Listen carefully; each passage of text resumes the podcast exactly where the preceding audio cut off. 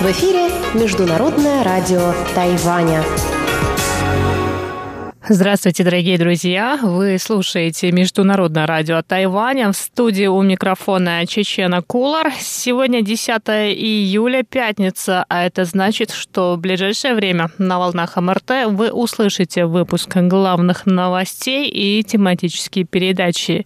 Передачу «Азия в современном мире» с Андреем Солодовым, передачу «Экскурсия на Формозу» с Марией Ли и передачу «Ностальгия» с Лилией У. Оставайтесь с нами.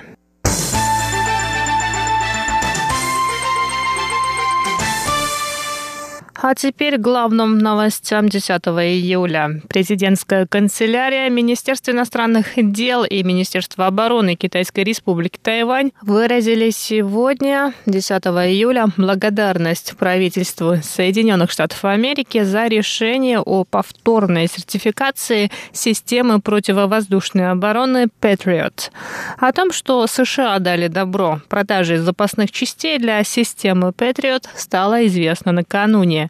Тайвань запросил у США покупку пакета компонентов и запасных частей для тестирования и ремонта системы противовоздушной обороны общей стоимостью в 620 миллионов долларов США. В президентской канцелярии Тайваня заявили, что в нынешних условиях, когда Китай разными способами оказывает военное давление на весь регион, система противовоздушной обороны особенно важна.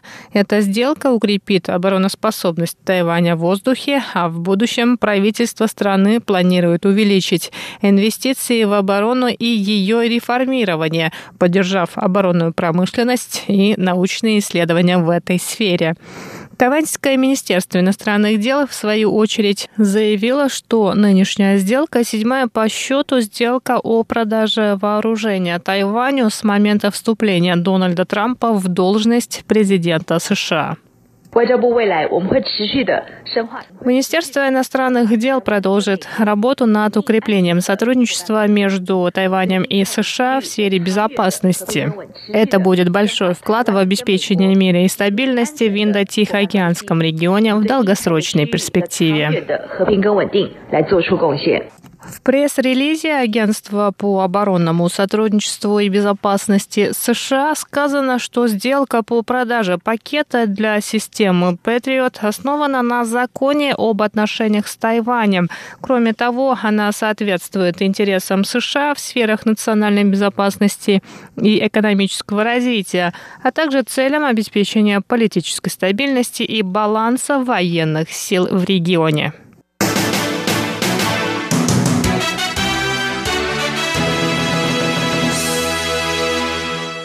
Центральный противоэпидемический командный пункт сообщил сегодня 10 июля о двух новых случаях заражения коронавирусной инфекцией COVID-19. Новые пациенты прибыли из США и Омана. Число зарегистрированных на Тайване случаев COVID-19 достигло 451.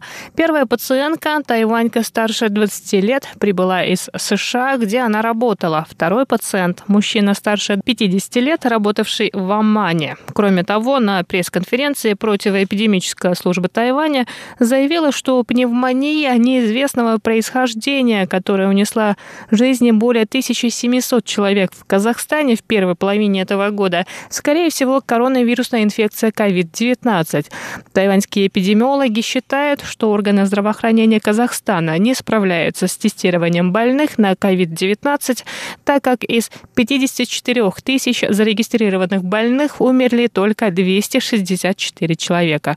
Таким образом, смертность от COVID-19 в Казахстане составляет 0,48%, что значительно ниже общемирового уровня в 4,57%.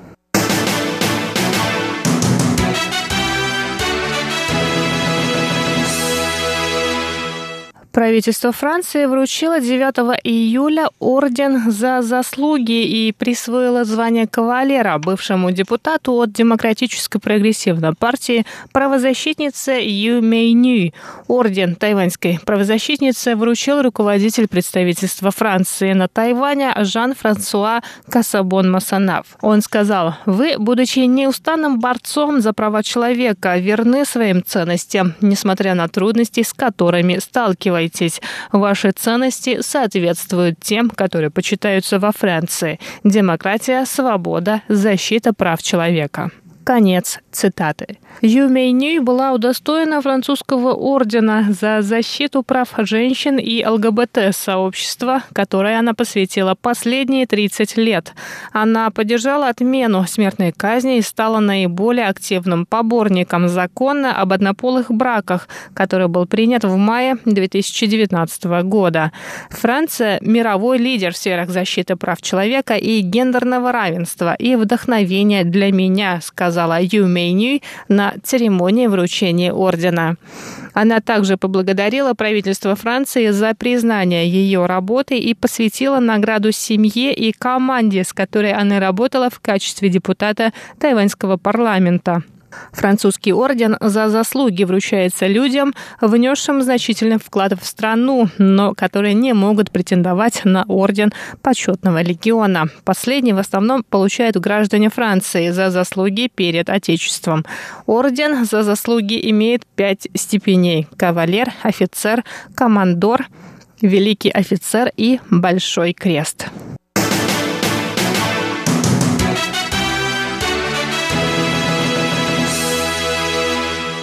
Министерство транспорта и коммуникации Китайской Республики Тайвань сообщило 9 июля о планах инвестировать более 4 миллиардов новых тайваньских долларов в развитие умного транспорта в ближайшие четыре года. Услуги умного транспорта предназначены в первую очередь людям с особыми потребностями.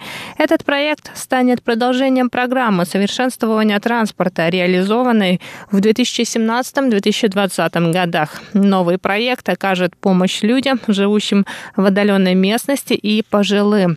Премьер-министр Тайваня Су Джанчан рассказал, что в его родных местах на юге Тайваня существует нехватка рабочей силы и проблема с доступностью транспортных услуг. По его словам, в уезде Пиндун часто Цитата «Пожилой водитель везет пассажиров, чей суммарный возраст превышает тысячу лет на пожилом же транспортном средстве». Конец цитаты. Умный транспорт включает услуги каршеринга, то есть совместного пользования автомобилем, интеграцию разных транспортных услуг и использование новых технологий, таких как мобильные сети пятого поколения. Это были главные новости 10 июля. С вами была Чечена